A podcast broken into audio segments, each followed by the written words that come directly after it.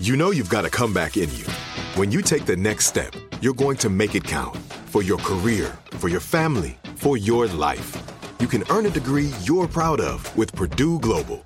Purdue Global is backed by Purdue University, one of the nation's most respected and innovative public universities. This is your chance. This is your opportunity. This is your comeback. Purdue Global, Purdue's online university for working adults. Start your comeback today at purdueglobal.edu.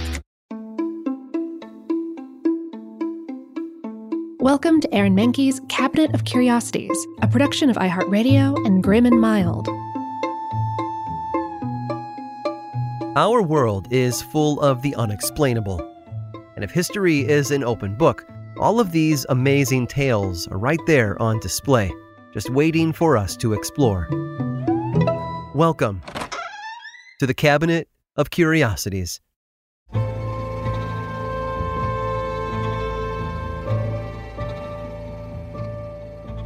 When one thinks of Black Friday, they think of large crowds, stampeding shoppers, and underpaid retail workers just trying to make it through their shifts. But before it was dominated by rampant commercialism, Black Friday defined several terrible events in human history. One of which, however, forged the suffragettes of the United Kingdom into hardened warriors, not only armed with protest signs and slogans, but with a new set of skills to deliver some much needed justice. On November 18th of 1910, 300 women marched through the streets of London. Their destination was the Houses of Parliament. Their mission? Voting rights for women. Legislation had been introduced which would grant the right to vote to 1 million British women, but the Prime Minister wouldn't hear it. The Women's Social and Political Union, or the WSPU, refused to accept his decision, and a protest ensued. As they stormed Parliament's front door, the police stepped in and began violently arresting protesters. Many were assaulted by officers, and two were killed in the pursuit of equality. As a result of the police's actions, the WSPU realized that they would need to protect themselves going forward. Worried about their physical safety, many began wrapping cardboard around their ribs prior to attending protests. Others, though, wanted to make sure they could handle themselves in a fight. If they were going to be thrown to the ground and attacked, they would go down swinging. And that was where Edith Garrud came in. She was barely five feet tall, but she knew just how to address the injustice that her fellow suffragettes were facing. She and her husband William were jujitsu instructors. They were both supposed to attend a WSPU meeting that followed the Black Friday incident, but William had been too sick to attend, so Edith went alone. She demonstrated how, even though a woman might be smaller or lighter than her male attacker, she could leverage his own momentum against him and incapacitate him. She targeted specific points on the body, contorting an attacker into numerous uncomfortable positions and bending limbs in ways that were never meant to bend, until he was left prone on the floor. She also knew how to flip a man over her shoulder and land him flat on his back. Her goal had not been to engage the police or start beating up random men in the street. Edith was training women to fight back against men who used their size, strength, and status to assault them. As the press got wind of her classes, though, they began running satirical articles and cartoons at her expense.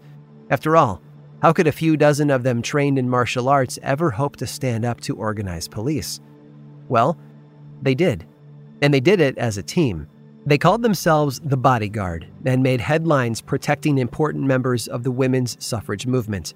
In one instance, they'd been tasked with keeping outspoken activist Emmeline Pankhurst safe from arrest at a major speaking event.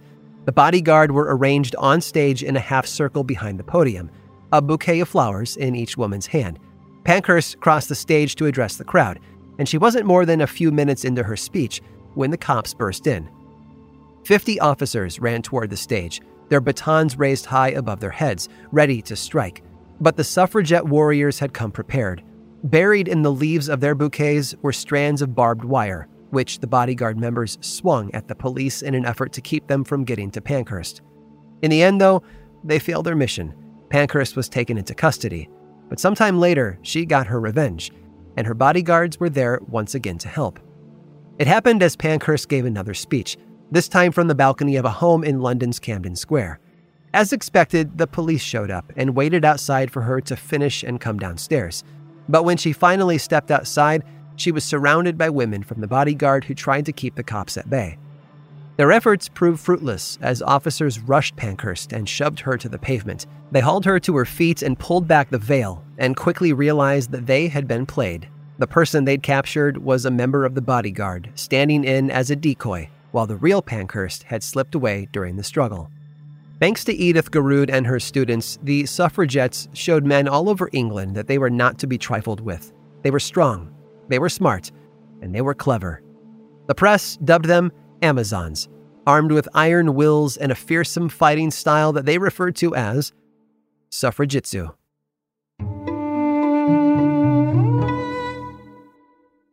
You dream of a healthier life, but education feels out of reach? Trinity School of Natural Health makes holistic education accessible with online programs to fit your busy schedule. Trinity School of Natural Health makes holistic education accessible with online programs to fit your busy schedule. Trinity School's Certified Natural Health Professional Program is the perfect entry point to gain foundational knowledge to empower yourself, your family, and your community to live healthier lives. Turn your passion into a career. Visit trinityschool.org for more info now.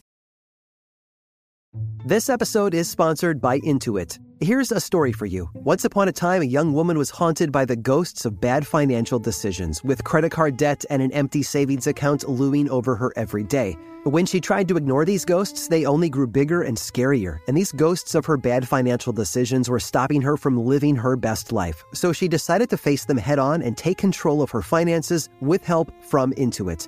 Intuit helps you face your financial fears with confidence through products like TurboTax, Credit Karma, QuickBooks, and MailChimp. Whether you're trying to manage your money or trying to run a business, Intuit gives you the confidence to take control of your finances so you can live your best life. Intuit is the financial platform that helps everyday people prosper. Intuit has helped 100 million people live their best financial lives. Visit intuit.com, I N T U I T.com to start living yours. Let's get into it.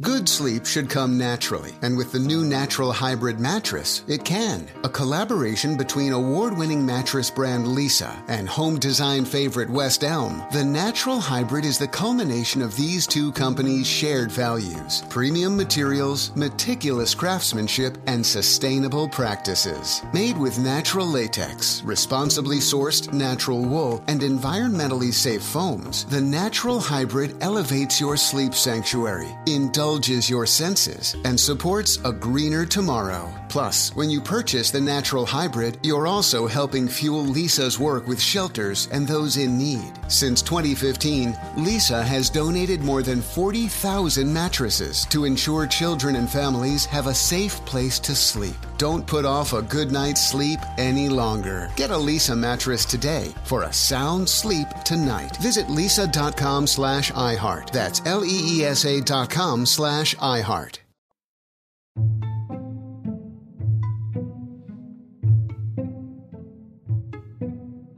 James Jeffray was a bit of an overachiever. Born in Scotland in 1759, he grew up to chair both the botany and anatomy departments at Glasgow University. As the head of two burgeoning scientific fields, especially where anatomy was concerned, he was often at the forefront of new discoveries. Unfortunately, his methods were not always sound. He was once accused of stealing a woman's body from a cemetery for research purposes. His home was attacked, and his reputation was tarnished until he was absolved of any charges. In November of 1818, Jeffray dissected the body of Matthew Clydesdale, a murderer who had been recently hanged. But while dissection provided the professor with further understanding of the human body, it still didn't tell him everything. For example, he wanted to know the effects of electricity on the central nervous system, so he hooked Clydesdale's remains up to an early battery called a voltaic pile and passed a current through the corpse, the deceased man's hand and fingers twitched in the operating theater as students and other professors looked on in horror. It sounds cruel, but Jeffray performed these experiments so that he could better treat the living by knowing the internal structure of the body and how it reacted to specific stimuli. He was able to devise new methods of treatment for the sick and injured. Pregnant women benefited the most from Jeffray's advanced knowledge. If a childbirth proved particularly difficult, maybe due to the size of the fetus or the position, the prevailing method of freeing the baby was called symphysiotomy. It was a painful procedure where the pelvic area was expanded by cutting through cartilage, ligaments, and even bone with a sharp knife. Recovery, though, was a long, complicated process that often led to other health issues later. Dr. Jeffray knew that a better way was possible, and so he teamed up with fellow Scottish surgeon John Aitken to find one. They decided to start with the source of all their troubles the knife. It took too long to use and caused too much pain. So Aitken and Jeffray devised a new kind of blade, one that was wrapped with a series of small serrated segments.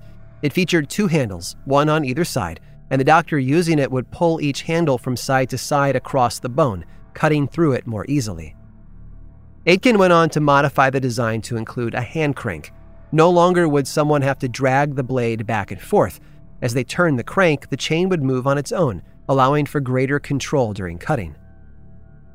As time passed and technology advanced, the device changed as well. Bernhard Hein, a German orthopedist, came up with his own version in 1830. He called it the osteotome, translated from Latin to literally mean bone cutter, and its uses grew from simply aiding in childbirths to other procedures, such as amputations. It wasn't until 1906 when the osteotome was modified once again, but this time it wouldn't be used to slice through bone. Samuel J. Bens, a man from San Francisco, wanted to cut down a few giant redwoods in the forest and needed something faster and easier to use than his axe.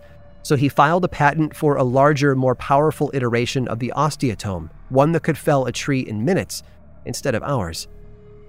Thirteen years later, James Shand of Canada would be granted his own patent for such a machine, the rights of which he would lose in 1930.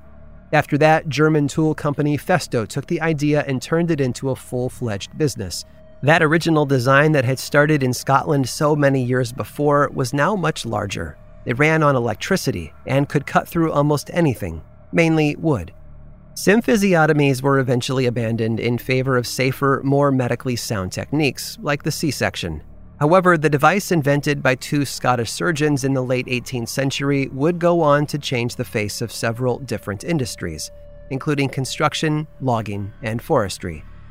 And let's not forget the sound of its whirring teeth, which have provided countless nightmares for fans of horror movies over the past few decades. All thanks to the device we now call the chainsaw. I hope you've enjoyed today's guided tour of the Cabinet of Curiosities. Subscribe for free on Apple Podcasts or learn more about the show by visiting curiositiespodcast.com. This show was created by me, Aaron Mahnke in partnership with How Stuff Works. I make another award winning show called Lore, which is a podcast, book series, and television show. And you can learn all about it over at theworldoflore.com. And until next time, stay curious.